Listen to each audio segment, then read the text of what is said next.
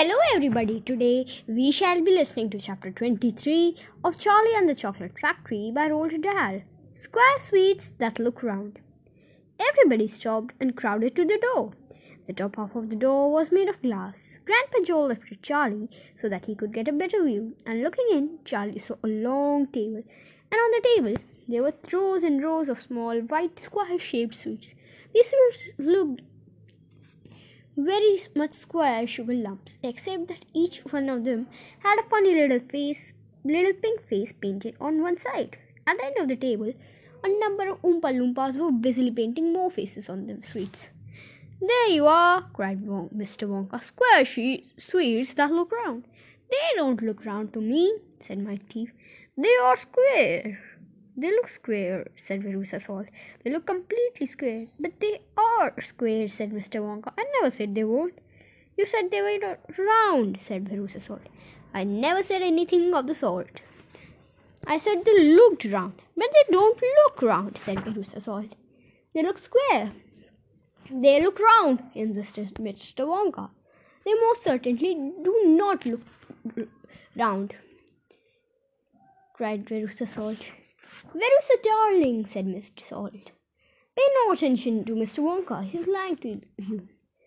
My dear old fish, said Mr. Wonka, go and boil a head.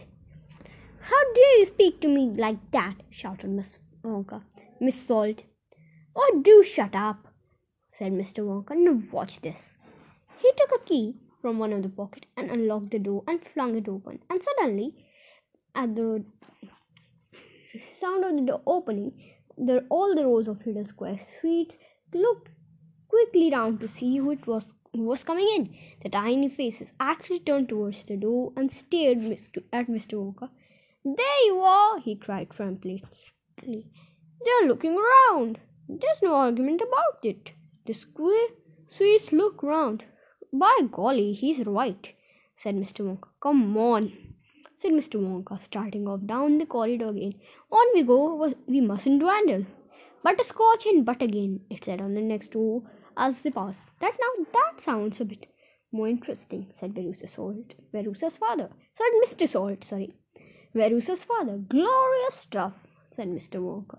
Oompa Loompas all adore it. They make it makes them tidily listen. Tiddly. Listen, you can hear them. They're now whooping it up. Shrieks of laughter and snatches of singing could be heard coming through the closed door. They're drunk as lords, said Mr. Wonka. They're drinking butterscotch and soda. They like that very best of all. Buttergin and tonic are also very popular. Follow me, please. We really mustn't keep stopping like this. He turned left. He turned right. They came uh, to a long flight of stairs. Mr. Wonka slid down the banisters. The three children did the same. Now Miss and Miss, Miss Salt and Miss Teavee, the only women now left in the party, were getting very out of breath. Miss Salt was a great fat creature with short legs, and she was blowing like a rhinoceros. This way, cried Mr. Wonka, turning left at the bottom of the stairs. Go slower, snorted Miss Salt. Impossible, said Mr. Wonka. We would never get in time there in time if I did. Get where? asked Veruca Salt. Never mind, said Mr. Wonka. You just wait and see. So we shall know what Mr. Wonka is really talking about, what he wants them to see in the next episode coming very soon. Thank you and bye. Have a great day.